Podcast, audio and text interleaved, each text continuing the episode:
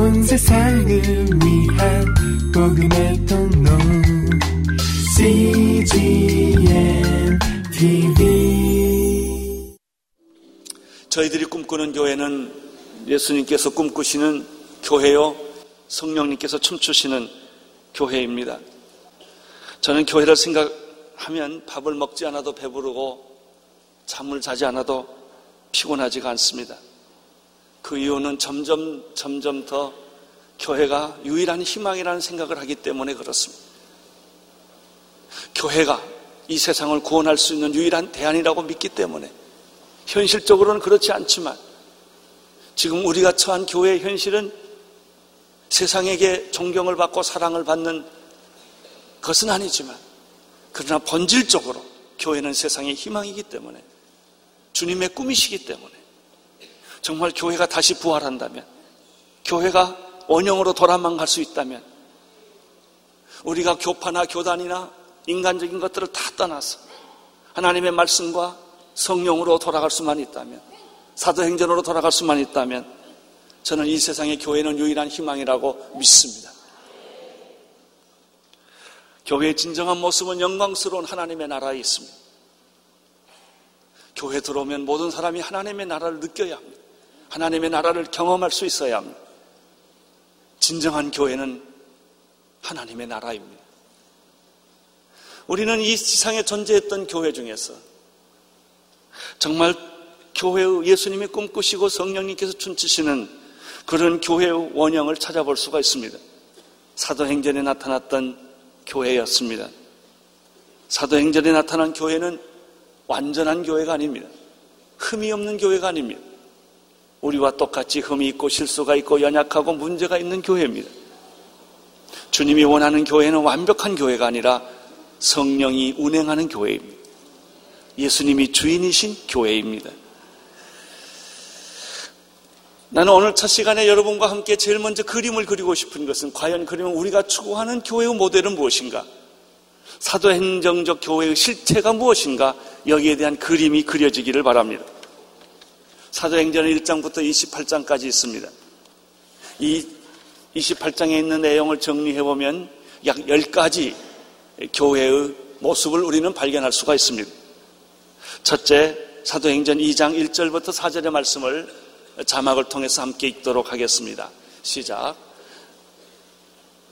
오순절날이 이미 이름에 저희가 다 같이 한 곳에 모였더니 호련히 하늘로부터 급하고 강한 바람 같은 소리가 있어 저희 앉은 온 집에 가득하여 불의 혀같이 갈라지는 것이 저희에게 보여 각 사람에게 마여 있더니 저희가 다 성령의 충만함을 받고 성령이 말하게 하심을 따라 다른 방언으로 말하기를 시작하니라. 사도행전 교회의 첫 번째 아, 두드러진 특성은 무엇입니까? 성령으로 교회가 탄생되었다는 점입니다. 하나님께서 교회를 세우셨습니다. 어, 우리 예수님께서 하나님께서 교회를 설계하시고 예수님께서 교회를 세우시고 성령님께서 교회를 탄생시켰습니다. 진정한 교회는 성령으로 탄생된 교회입니다. 오순절날 성령의 강림과 함께 120명의 사람들에게 성령의 기름 부으심과 충만함이 나타나기 시작을 했고 그들은 다른 방언으로 말하기를 시작했으며 방 안에 있을 수가 없어서 밖으로 튀어나가서 예수 그리스도는 주님이시고 예수 그리스도는 십자가에 못 박혀 돌아가셨고 부활하셨다고 하는 너희들이 죽인 십자가에 못 박힌 예수가 하나님이 다시 살리셨다는 메시지를 전하기 시작했습니다. 그렇습니다. 이것이 교회의 시작입니다. 성령 체험이 없는 교회, 성령에 대한 이해가 부족한 교회, 성령의 능력으로 무장되지 않는 교회는 정상적인 교회 성장을 기대할 수가 없습니다. 인간적인 교회는 될 수 있습니다. 제도적인 교회는 될 수 있습니다. 세상의 안에 조직으로 존재할 수는 있습니다. 건물로서는 존재할 수 있습니다. 그러나 하나님의 교회로서 성령의 그 놀라운 기적과 능력을 이 시대에 선포하는 그런 교회가 되기는 어려운 것입니다. 진정한 교회는 성령으로 세워졌다는 사실입니다. 따라서 모든 교회는 성령 세대 받아야 합니다. 모든 목사님의 입술에는 성령으로 충만해야 합니다. 모든 성도들은 성령님으로 봉사해야 하는 것입니다. 아무리 사람이 많고 건물이 크고 프로그램이 많다 할지라도 봉사를 많이 한다 할지라도 구제하고 교육하고 세상에 가서 좋은 일을 아무리 많이 한다 할지라도 그것이 성령의 역사가 아닌다면 다 사라지고 말 것입니다. 결국 오래가지 못합니다. 그러나 두세 사람이 내 이름으로 모인 것에 성령님의 역사하시는 곳이, 곳이라면 그것이 비록 작은 교회요, 시골에 있는 교회요, 농촌에 있는 교회라 할지라도 그 교회는 기적을 만들어 낼 것입니다. 왜냐하면 사도행전의 교회의 첫 번째 특징은 성령으로 해산되었기 때문에 그렇습니다.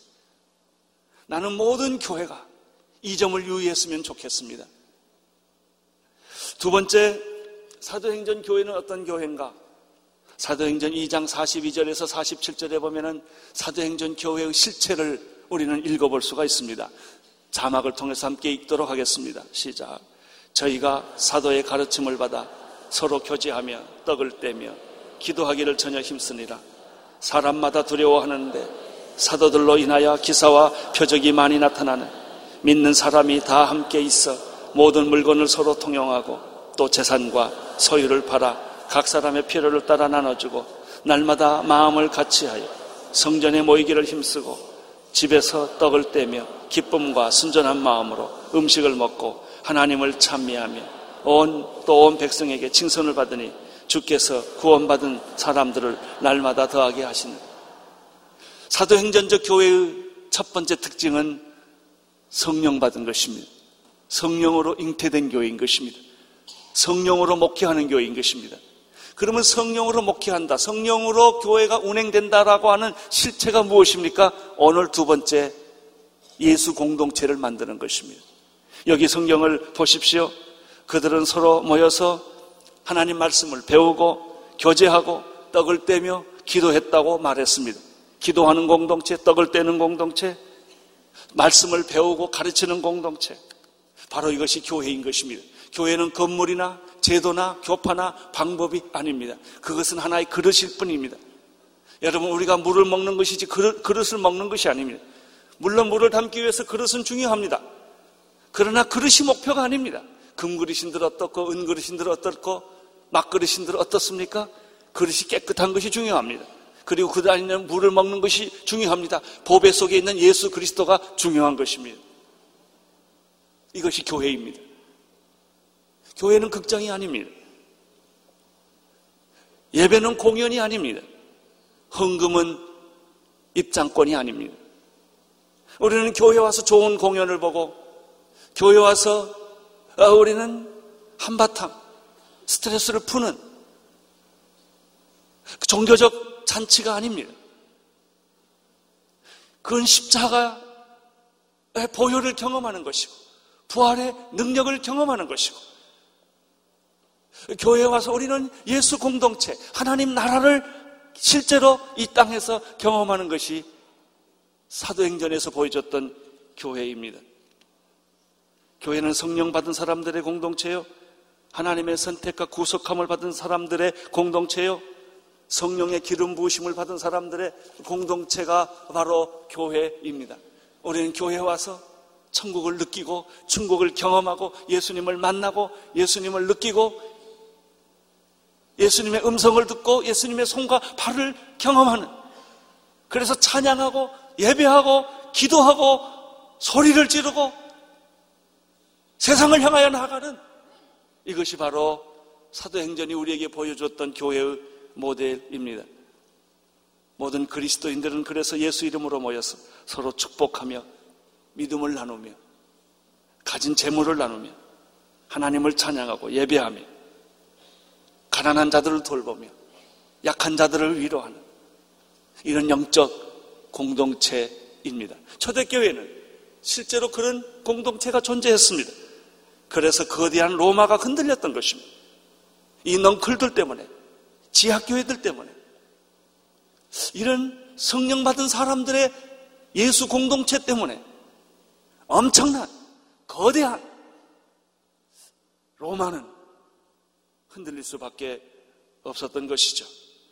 그들의 삶의 중심에는 예수 그리스도가 있었습니다. 그들의 꿈, 그들의 기도와 꿈 속에는 하나님의 나라가 있었습니다. 그들은 언제나 하나님의 말씀을 기준으로 삼았습니다. 세상은 더 이상 기준이 될 수가 없습니다. 철학은 더 이상 기준이 될 수가 없습니다. 이념은 더 이상 기준이 될 수가 없는 것입니다. 하나님의 말씀이 그들의 삶의 기준이 되었던 것이죠. 따라서 그들은 세상 속에 살았지만 결국 결코 세상과 타협하지 않았던 사람들이 바로 사도행전을 만들었던 교회의 사람들입니다. 세 번째 사도행전적 교회란 어떤 교회인가? 사도행전 3장 6절에서 10절의 말씀을 함께 읽도록 하겠습니다. 시작.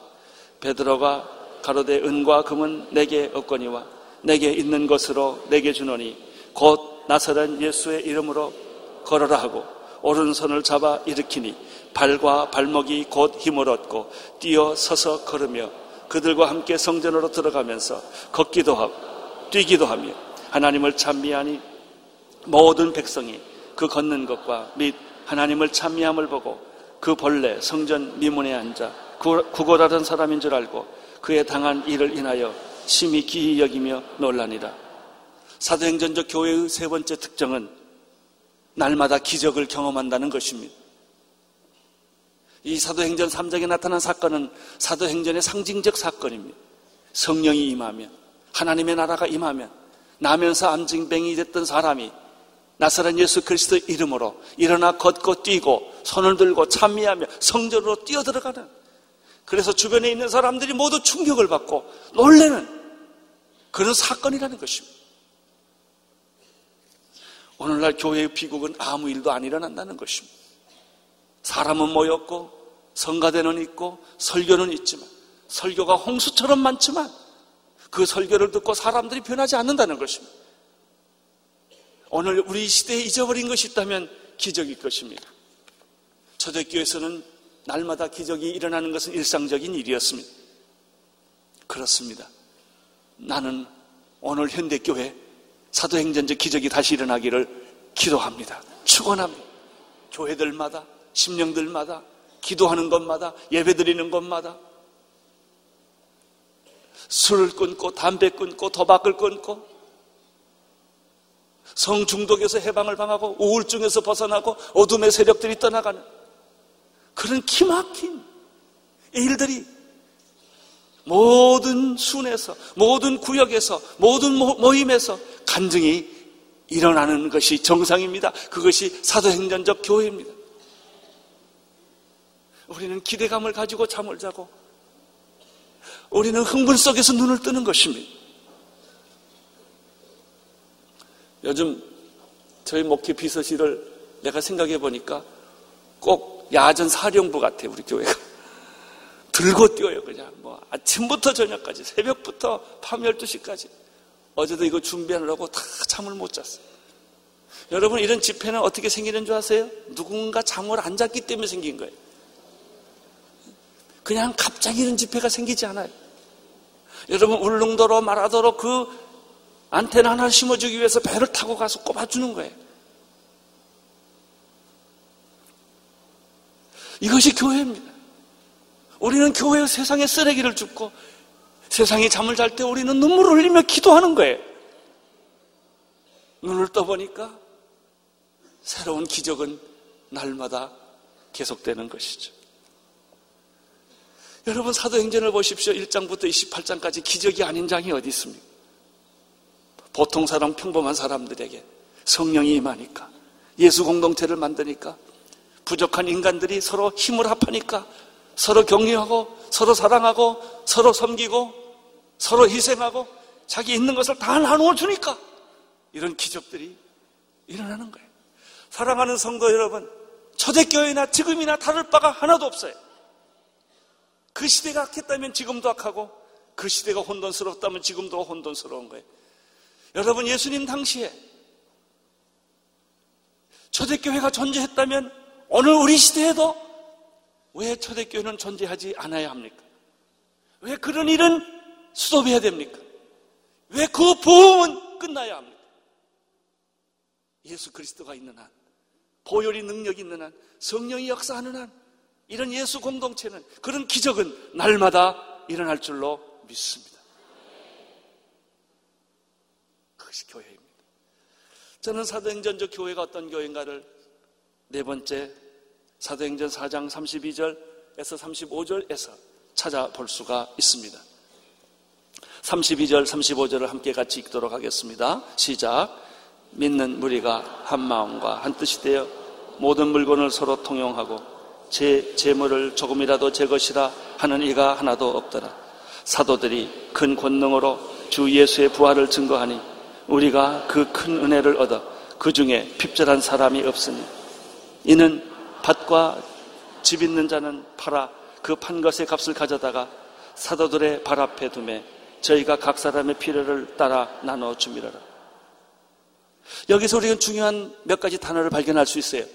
초대교회는, 사도행전적 교회는 어떤 것인가? 제 물건을 제 것이지만 제 것이라고 주장하지 않는다는 것입니다. 또 하나 중요한 것은 사도 그 어, 교회의 공동체 속에 가난한 사람도 있고 병든 사람도 있고 무식한 사람도 있고 여러 종류의 사람이 있겠지만 핍절한 사람이 없었다 이렇게 되어 있습니다. 필요가 서로 채워졌다는 것입니다. 여러분 물이 흐르면 물은 낮은데 다 커버를 하는 거예요. 어느 특정한 지역만 가는 게 아니라고요. 예수 그리스도의 복음은 어떤 특정한 지역에만 가는 게 아니고 어떤 특정한 사람에게만 영향력을 주는 것이 아니라 이 복음의 영향력은 온 세상에 모두에게 모든 민족에게 이 복음의 파도는 친다는 것이죠. 사도행전의 교회의 위대한 힘은 물질적 유혹을 넘어섰다는 것입니다. 현대의 가장 큰 위기는 무엇입니까? 우리가 물질 문명 안에 있다는 것입니다.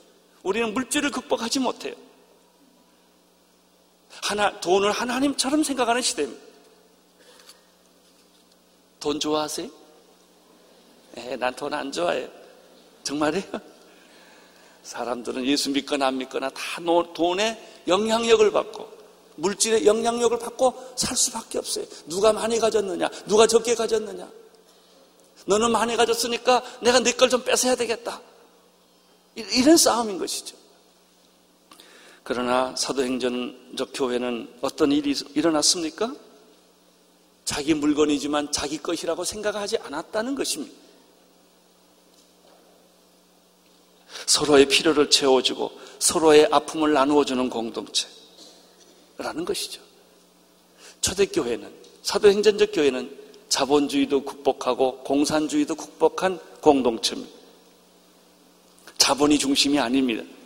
하나님이 중심입니다. 물질이 중심이 아닙니다.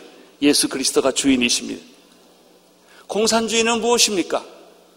똑같이 같이 살아야 된다고 하는 그 목표는 같은데 방법은 있는 놈 것을 뺏어다가 강제로 뺏어다가 주자는 것입니다.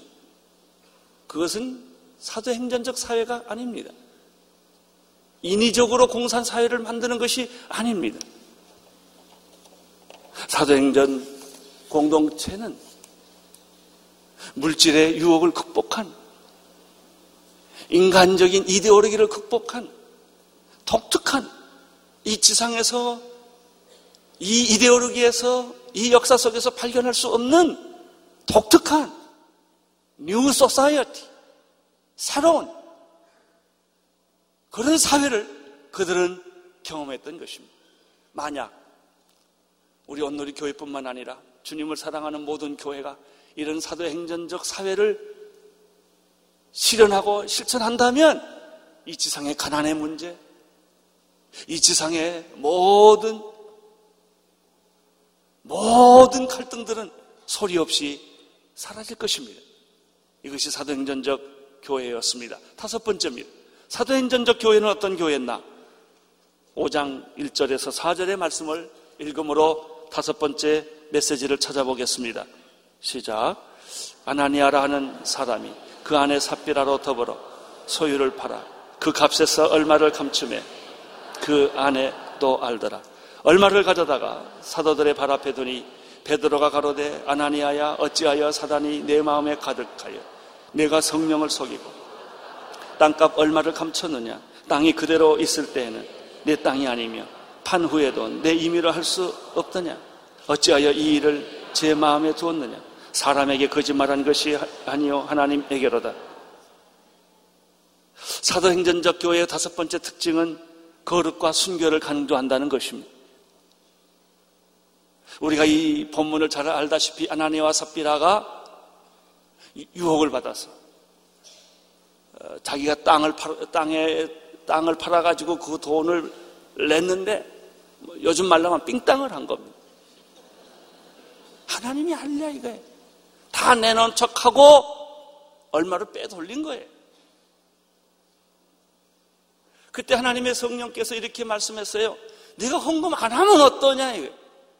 내가 언제 헌금하라고 그랬냐 이거예요. 왜 네가 헌금해 놓고 왜 네가 하나님을 속이냐 이거예요.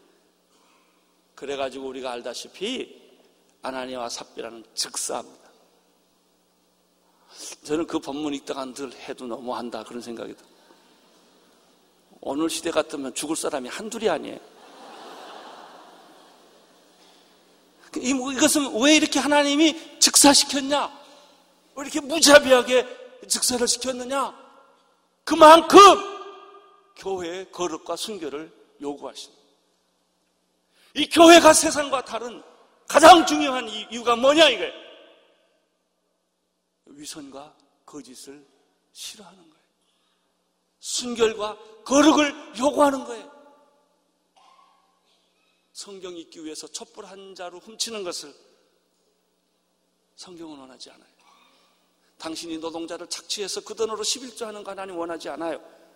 불법을 행해서 돈을 벌어가지고 그 돈 헌금하는 거 하나님이 기뻐하지 않는단 말이죠. 돈 없으면 어떠냐? 가난하면 어떠냐 이거야. 네가 내가 사람을 속인 게 아니라 하나님을 속였구나. 그리고 아나니아 사피라는 초대교회에서 지체 없이 시체로 내옵니다. 우리가 여기서 발견할 수 있는 사도교회, 사도행전적 교회의 모습은 어떤 것이냐? 교회는 어떤 어려움과 어떤 고난과 어떤 위기가 있다 할지라도 거룩과 순교를 하나님이 원하신다 이거예요. 이런 교회, 이런 교회일 때만 세상에 빛이 되고 소금이 되고 영향력을 미칠 수 있다는 것이죠.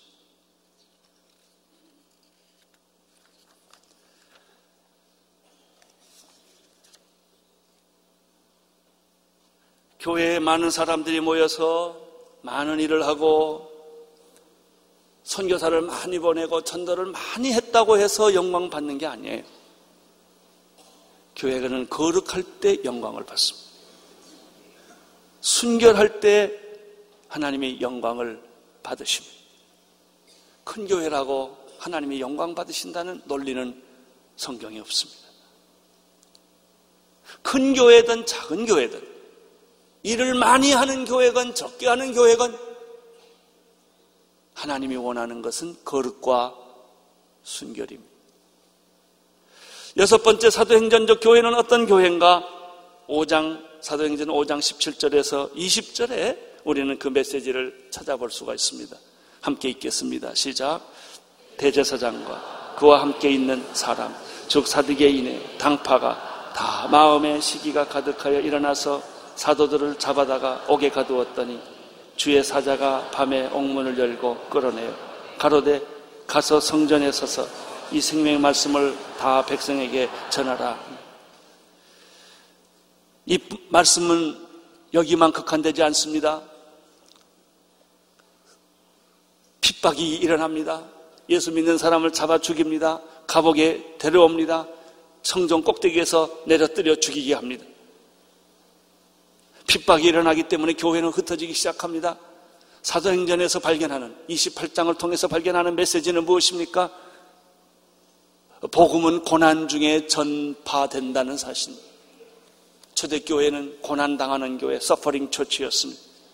이 지상에도 지금도 아직도 고난당하는 교회가 많습니다.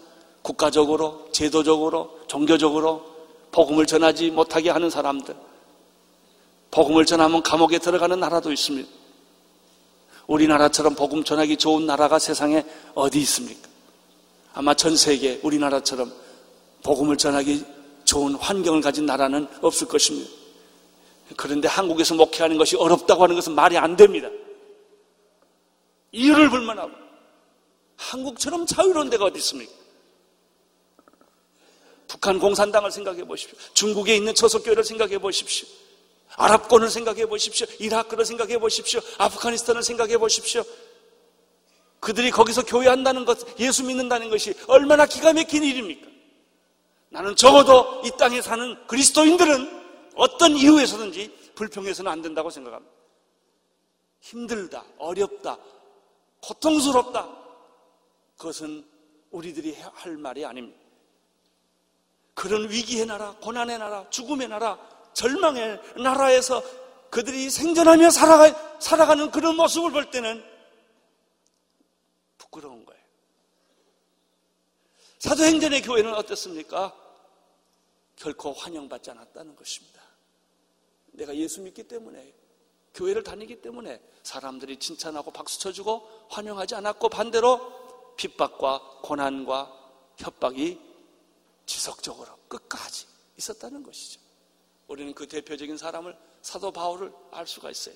그 사람 자신이 하나님을 핍박했던 사람, 어, 예수님을 핍박했던 사람이고 예수 믿는 사람을 잡아 죽이려고 했던 사람이지만은 그렇게 했던 것만큼 그 사람이 예수 믿고 나서 그대로 당하지 않습니까? 돌에 맞고 굶주리고 매 맞고 쫓겨나가고 기절하고 굶주리고 여러분 당대의 지성인이 당대의 위대한 학자가 그렇게 살 이유가 하나도 없어요.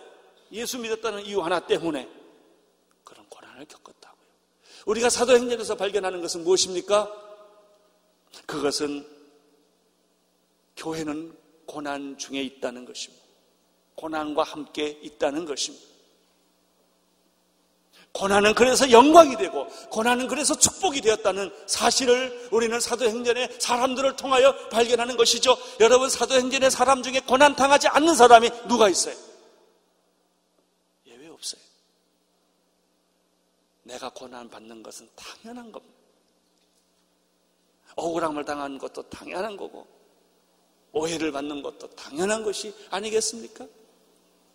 사도행전적 교회는 그런 교회였습니다. 일곱 번째 사도행전 교회 특징을 보면 사도행전 6장 3절에서 7절에 나타납니다. 한번 읽어 주시겠습니까? 시작. 형제들아, 너희 가운데서 성령과 지혜가 충만하여 칭찬 듣는 사람을 택하라. 우리가 이 일을 저희에게 맡기고 우리는 기도하는 것과 말씀 전하는 것을 전무하리라. 온 무리가 이 말을 기뻐하며 믿음과 성령이 충만한 사람 스테반과 빌립과 브로고라와 니가노로와 디몬과 바메나와 유대교에 입교한 안디옥 사람 니골라를 택하여 사도들 앞에 세우니 사도들이 기도하고 그들에게 안수하니 하나님의 말씀이 점점 왕성하여 예루살렘에 있는 제자의 수가 더 심히 많아지고 허다한 제사장의 무리도 이도에 복종하니라. 일곱 번째 우리가 발견하는 사도행전적 교회의 특징 그것은 영적 리더자를 리더를 세워준다는 것입니다. 한국 교회 초창기는 그러지 않았습니다만 최근의 위기는 지도력을 나누지 않는 것입니다. 독점하는 것입니다. 지도력을 독점하는 것은 우리 사회도 마찬가지입니다. 그걸 가리켜 독재라고 말합니다.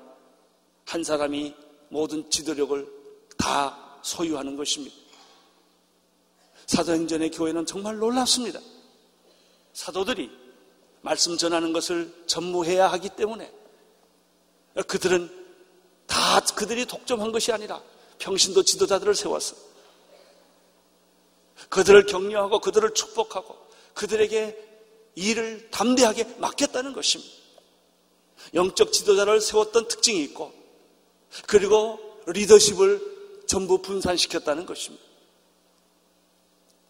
우리는 한 목회자가 목회를 잘 할 수 있지만 그 다음 목회자로 이게 넘어가지를 못해. 후계자를 잘 못 세우는 거예요. 그래서 교회가 갈라지고 깨지는 것을 우리가 얼마나 많이 경험합니까? 왜? 모든 것을 독점하려고 하기 때문에. 모든 것을 자기 중심으로 만들려고 하기 때문에. 하나님 중심으로 하는 리더십. 나누는 리더십. 병신들을 세워주는 리더십. 이 목사와 평신도들이 팀웍을 만들어서 드림팀, 환상적인 팀을 만들어야 되는데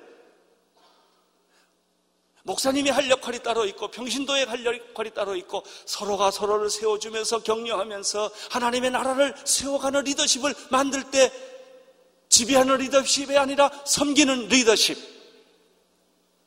영향력을 주는 리더십. 이렇게 했을 때 교회는 하나님의 나라를 경험하게 되는 것인데 초대교회가 바로 그걸 했다는 것이죠. 저는 이게 너무 놀라워요. 그 당시에 정치 시스템이나 경제 시스템이나 노예 시스템과 전혀 다른 시스템을 교회가 이용했다는 거예요. 사용했다는 것이죠. 먼저 그것을 시작했다는 것이죠. 여러분, 이 민족의 희망은 교회여야 합니다. 그렇다면 교회 리더십부터 변해야 합니다. 누구도 교회 리더십을 독점하면 안 돼요. 진정한 리더십은 leadership of the Holy Spirit 성령의 리더십이에요. 우리는 은사에 따라서 능력에 따라서 다 하나님의 나라를 참여하는 사람들의 우리의 슈퍼스타는 예수 그리스도 한 분이에요. 저는 목사라는 엑스트라에 불과해요. 나는 목사의 역할을 하는 엑스트라에 어떤 분은 장로라는 엑스트라를 하는 거예요. 결코 그들이 주인공이 될 수는 없는 것이죠. 그런데 초대교회가 이걸 했다는 겁니다. 우리는 앞으로도 이 사도행전 6장을 연구를 많이 해야 합니다. 예, 기가 막힌 얘기입니다. 그래서 정말 그 교회에 와보면, 그 공동체에 와보면 사람이 느껴지는 게 아니라 무슨 감독이니, 무슨 뭐, 뭐 이런, 이런 뭐 교황이니, 이런 걸 느끼는 게 아니에요. 여러분, 예수님을 느껴져야지 교황이 느껴지면 되겠습니까? 예수님이 느껴져야지 감독이나 총회장이 느껴지면 되겠습니까? 사람은 죽어야 돼. 담임 목사가 뭐가 담임 목사예요? 그게 뭐가 이렇게 중요한 거예요? 여러분, 우리는 초대교회 리더십, 사도행전적 리더십을 통해서 우리 교회 미래 희망을 여기서 발견할 수 있으며 우리 사회의 희망도 여기서 발견할 수 있는 것이죠.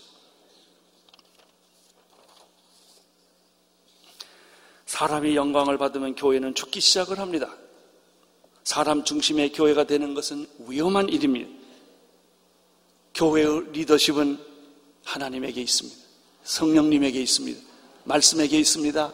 그리고 그것은 모든 사람들이 은사에 따라 나누어서 봉사를 함으로 한 몸을 이루는 것이라는 것을 우리는 사도행전적 교회를 통해서 배우, 어, 배우, 게 되는 것입니다. 여덟 번째입니다. 사도행전적 교회는 어떤 교회인가? 사도행전 10장 44절에서 48절의 말씀을 함께 읽도록 하겠습니다. 시작. 베드로가 이 말을 할 때 성령의 말씀 듣는 모든 사람에게 내려오시니 베드로와 함께 온 할례 받은 신자들이 이방인들에게 성령이 부어 주심을 인하여 놀래니 이는 방언을 말하며 하나님의 높임을 들으미라. 이에 베드로가 가로되 이 사람들이 우리와 같이 성령을 받았으니 우리가 능히 물러 세례를 줌을 금하려 하고 명하여 예수 그리스도의 이름으로 세례를 주라 하니라. 저희가 베드로에게 수일 더 유하기를 청하니라 이 사건은 여러분이 아는 대로 이탈리아 군대 장관 고넬료와 그 당시 예수님의 제자의 책임자였던 베드로와의 만남의 얘기예요. 이탈리아 군대 장관은 의인이었습니다. 기도하는 사람이었습니다. 그는 이방인이었지만 하나님께서 그의 기도를 들었죠. 그는 구제하는 사람이었습니다. 그래서 하나님께서 베드로를 만나게 해 주십니다. 베드로는 유대주의의 예수님을 믿었고 부활도 받고 다 했지만 유대주의에 억압되어 있었기 때문에 이방인을 만나서 이야기하는 것을 굉장히 두려워하고 꺼려 했었죠. 그는 하나님 앞에 세 번 야단 맞잖아요. 뭐 환상에서 올라갔다 내려갔다 올라갔다 내렸다 이거 세 번 해가지고 베드로가 참 대단한 사람이에요. 왜냐하면 하나님이 거룩하다 그러는데도 못한다고 그래요. 그 참 베드로가 난 참 대단한 사람이라고 생각해. 예. 나중에 베드로가 깨닫습니다. 하나님의 신비스러운 섭리구나. 고넬료를 받아들이고 고넬료를 세례를 줍니다. 이방인에게도 성령이 임했으니 내가 왜 세례 주는 것을 그 말이요. 이 사건은 사도행전 사건 중에서 아주 굉장히 획기적인 사도행전의 어떤 분기점을 만드는 사건이에요. 이방인에게도 세례가 베풀어졌다. 하나님은 이스라엘만 구원하는 것이 아니라 구원받지 못한 하나님이 없다고 생각했던 모든 이방인들에게도 동일하게 하나님은 구원을 베푸신다. 모든 민족, 모든 백성, 모든 열방, 백인, 흑인, 동양인, 서양인, 말할 것 없이 어떤 민족이든지 누구든지 예수 그리스도의 복음은 동일하다. 이것을 선언하는 거예요. 사도행전의 메시지는 무엇입니까? 이방인을 가슴에 품는 교회라는 것입니다. 그럼에도 불구하고 오늘날 교회 안에 차별이 얼마나 많은지 몰라. 여성 차별이 많고, 남성 여성 차별이 있고, 어린아이에 대한 차별이 있고, 우리 한국 사람들이 굉장히 차별 많이 하는 사람들. 미국 가보면 그거 알 수 있어요. 우리 한국 사람들이 흑인이나 멕시칸 사람들 굉장히 무시합니다. 아주 구역질 날 정도로 내가 제일 속상한 게 뭔지 아세요? 이 땅에 와 있는 외국인 근로자들 대하는 태도를 보면 알 수 있어요. 여러분, 이 사람들을 우리는 환영해야 합니다. 사랑해야 합니다. 그 사람들을 받아줘야 합니다. 여러분, 교회 안에는 이게 이방인이냐, 선민이냐, 이게 없습니다. 민족적 차별이 없습니다. 이게 천국입니다. 이게 하나님의 나라입니다. 그럼에도 불구하고 아마 반만 년 백이민족이라 그랬는지 몰라요. 5천 년 동안. 아니에요. 우리, 우리 민족이 세계화 되려면요, 이 벽을 넘어서야 돼. 여러분, 대한민국에 외국인들이 와서 살기가 얼마나 힘든 땅인 줄 아세요? 유태인도 발 못 붙이고 중국인도 발 못 붙인다고 그러잖아요. 그렇게 우리가 편협합니다. 그렇게 우리가 민족주의라는 이름으로 얼마나 우리가 왜골수로 가는지 몰라요. 사도행전에는 그런 게 없습니다. 우리는 모든 민족을 품어야 합니다. 모든 민족을 다 섬겨야 합니다. 나는 이런 말을 들을 때마다 눈물이 흘려요. 여기서 일하던 외국인들이 자기 나라 돌아가서 배운 게 한국 사람한테 배운 게 욕밖에 없대. 한국인이 지나가면 자기가 배운 욕을 다 한다는 겁니다. 그리고 돌을 던지고. 저는 그 얘기를 들을 때마다 얼마나 가슴이 아픈지. 특별히 저는 이런 얘기를 또 들었어요. 여기 외국인 근로자들이 여기 와서 일하다가 여러 가지 법적인 문제나 여러 가지 문제, 언어 문제로 인해서 이분들이 생활 적응하지 못해서 교도소를 간다는 거예요. 외국인 근로자들이 간 교도소에는 누가 찾아가는 사람이 거예요. 통역해주는 사람도 없고 찾아가주는 사람도 없고 법적으로 보호해주는 사람도 없고 그들이 이 땅에 와서 감옥소에서 비참하게 학대받는 것은 말도 못한다는 거예요. 여러분 사도행전적 교회는 어떤 교회입니까? 얼굴색이 다르고 언어가 다르고 환경이 다르고 신분이 다른 사람을 가슴에 품어 안고 땅 끝까지 복음을 전했던 교회가 바로 이 사도행전적 교회라고 하는 것이죠. 아홉 번째입니다. 13장 1절부터 3절의 말씀을 함께 읽겠습니다. 시작. 안디옥 교회 선지자들과 교사들이 있으니 곧 바나바와 네게를 하는 시몬과 구레네 사람 루기와와 분봉왕 헤롯의 젖동생 마나인과 미사울이라 주를 섬겨 금식할 때 성령이 가라사대 내가 불러시키는 일을 위하여 바나바와 사울을 따라 세우라 하시니 이에 금식하며 기도하고 두 사람에게 안수하여 보내느라 사도행전적 교회의 특징은 땅끝까지 복음을 전하는 거예요. 이방인을 가슴에 품는 교회요. 동시에 땅끝까지 이르러 복음을 전하는 교회입니다. 사도행전적 교회는 담임 목사가 선교사로 가는 교회입니다. 부목사가 가는 교회가 아닙니다. 바울과 바나바가 제일 먼저 선교사로 떠났죠. 교회 자체가 선교였습니다. 1차 전도, 2차 전도, 3차 전도를 사도 바울은 몸소 앞장서서 어, 그는 이 중앙아시아와 유럽 일대를 다니면서 로마까지 가면서 죄수의 몸으로 가면서 예수 그리스도의 복음이 전해지지 않는 것은 땅끝 어디까지든지 같은 사람이 사도 바울이었고 그것을 기록한 책이 사도행전입니다. 땅끝까지 생명을 걸고 복음을 전하는 것. 저는 최근에 김사무엘 목사님의 죽음 앞에서 선교라는 그냥 하는 게 아니라 생명을 걸고 하는 것이다.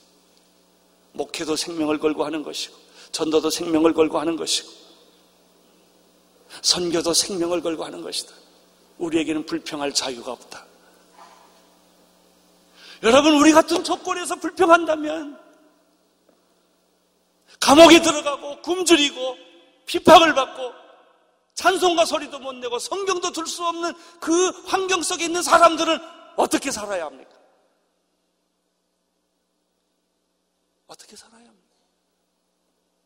교회가 민주화가 됐다느니 안 됐다느니 우리는 우리가 불평하고 싸우는 주제들을 보면은 본질적인 주제가 별로 없어요. 복음에 관한 것이 없어요.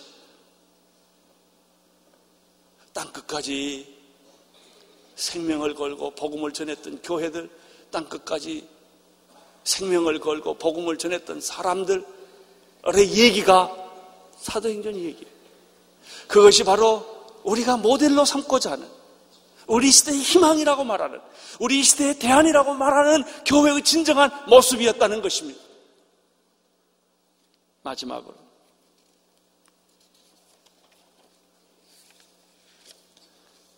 사도행전의 교회는 사도행전 29장을 쓰는 교회라는 것입니다. 28장 30절, 31절을 함께 읽도록 하겠습니다. 시작.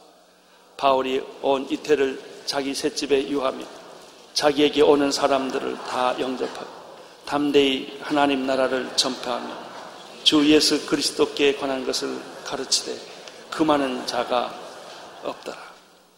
나는 사도행전의 끝이 얼마나 좋은지 몰라. 사도행전에는 끝이 없기 때문에요. 어느 셋집에서 바울이 2년 동안 성경 공부를 했다는 얘기가 끝인데 우리는 계속해서 질문을 던질 수 있어요. 그러면 그때 성경 공부한 사람 그 다음에 어떻게 됐지? 어디로 갔지? 무엇을 했지? 무슨 일이 일어났지? 이것이 그때 성경 공부했던 사람들이 또 나가서 교회를 세우고 성경 가르치고 또 죽고 또 가르치고 가르치고 해서 온누리 교회가 생긴 거예요. 여기까지 온 거예요. 이게 사도행전 29장이에요. 끝이 없어요. 성령의 역사는 끝이 없습니다. 사람은 끝이 있는데 하나님의 역사는 끝이 없는 것이죠. 내가 주인공이 아니니까 나는 하나님의 역사에 쓰임 받는 한 순간 한 사람일 뿐이에요. 내가 지나간다고 해서 온누교가 절대 무너지지 않아요. 더 커질 겁니다. 나는 내 역할을 하는 거예요. 나는 내 소리를 지르는 거예요. 내 역할을 하면 하나님이 더 놀랍게 역사하시고 축복하시고 부흥하게 하시고 기적을 베풀어 주셔서 죽은 자를 살리고 없는 것을 있게 하시고 안 되는 것을 되게 하시고 그런 기적들과 능력들, 역사를 새롭게 하시는 일들이 계속 일어나게 될 줄로 믿습니다. 이것이 바로 사도행전에서 보여주었던 교회입니다. 제가 열 가지를 얘기했는데 얼마나 기억나는지 한번 테스트를 하겠습니다. 사도행전적 교회 첫 번째 특징은 무엇입니까? 성령으로 잉태된 교회입니다. 두 번째 특징은 무엇입니까? 예수 공동체를 이루는 교회입니다. 세 번째 특징은 무엇입니까? 날마다 기적을 베푸는 교회입니다. 네 번째 특징은 무엇입니까? 소유를 나누는 교회입니다. 다섯 번째 특징은 무엇입니까? 거룩과 순결을 지향하는 교회입니다. 여섯 번째 특징은 고난 중에도 복음을 전하는 교회입니다. 일곱 번째 특징은 영적 리더십을 세우고 분산시키는 교회입니다. 여덟 번째 특징은 이방인을 가슴에 품는 교회요. 아홉 번째 특징은 땅 끝까지 복음을 전파하는 교회요. 열 번째 교회는 사도행전 29장을 계속 쓰는 교회입니다. 할렐루야. 전난 이것만 생각해요. 나는 교회라고 생각하면 이게 내 그림이에요. 이게 내 목표예요. 그 이상도 그 이하도 없어요. 내가 온누리교회를 금년이 19년째 목회를 해오면서 지금까지 생각했던 처음이나 끝이나 언제나 생각했던 것은 이 사도행전적 교회를 우리가 여기서 만들 수 있을까? 처음에는 미숙해서 그 그림이 정확하지 않았어요. 막연했어요. 그러나 날이 갈수록, 세월이 갈수록 내 생각과 내 기도와 내 관심은 여기에 집중하는 저는 24시간 교회만 생각하는 사람. 저는 교회 미친 사람이에요. 교회에는 제가 아는 게 별로 없습니다. 왜 이것은 주님의 꿈이기 때문에. 진정한 교회는 이 세상을 변화시킬 줄로 믿습니다. 진정한 교회는 이 세상을 구원할 줄로 믿습니다. 나는 여러분의 교회가 그렇게 되기를 바랍니다. 여러분의 교회들도 이런 동일한 같은 그림을 그리고 같은 비전을 가지고 같은 목표를 향하여 우리가 생명을 바쳐서 나가셔야 합니다. 마지막으로 부탁드립니다. 생명을 바칠 일이 아니면 시작을 하지는 마세요. 한 번 해보는 건 안 됩니다. 힘들면 뒤돌아서고 화나면 깨버리고 그건 교회 아닙니다. 교회는 내 생명을 바쳐서 순교의 각오로 섬기는 것입니다. 그럴 때 하나님의 교회는 순결해지고 거룩해지고 영광스러워지고 모든 사람들이 그곳에서 하나님 예수 그리스도의 얼굴을 보게 될 것입니다. 한국 교회 부흥이 일어나기를 축원합니다. 모든 교회가 사도행전적 교회가 되기를 축원합니다.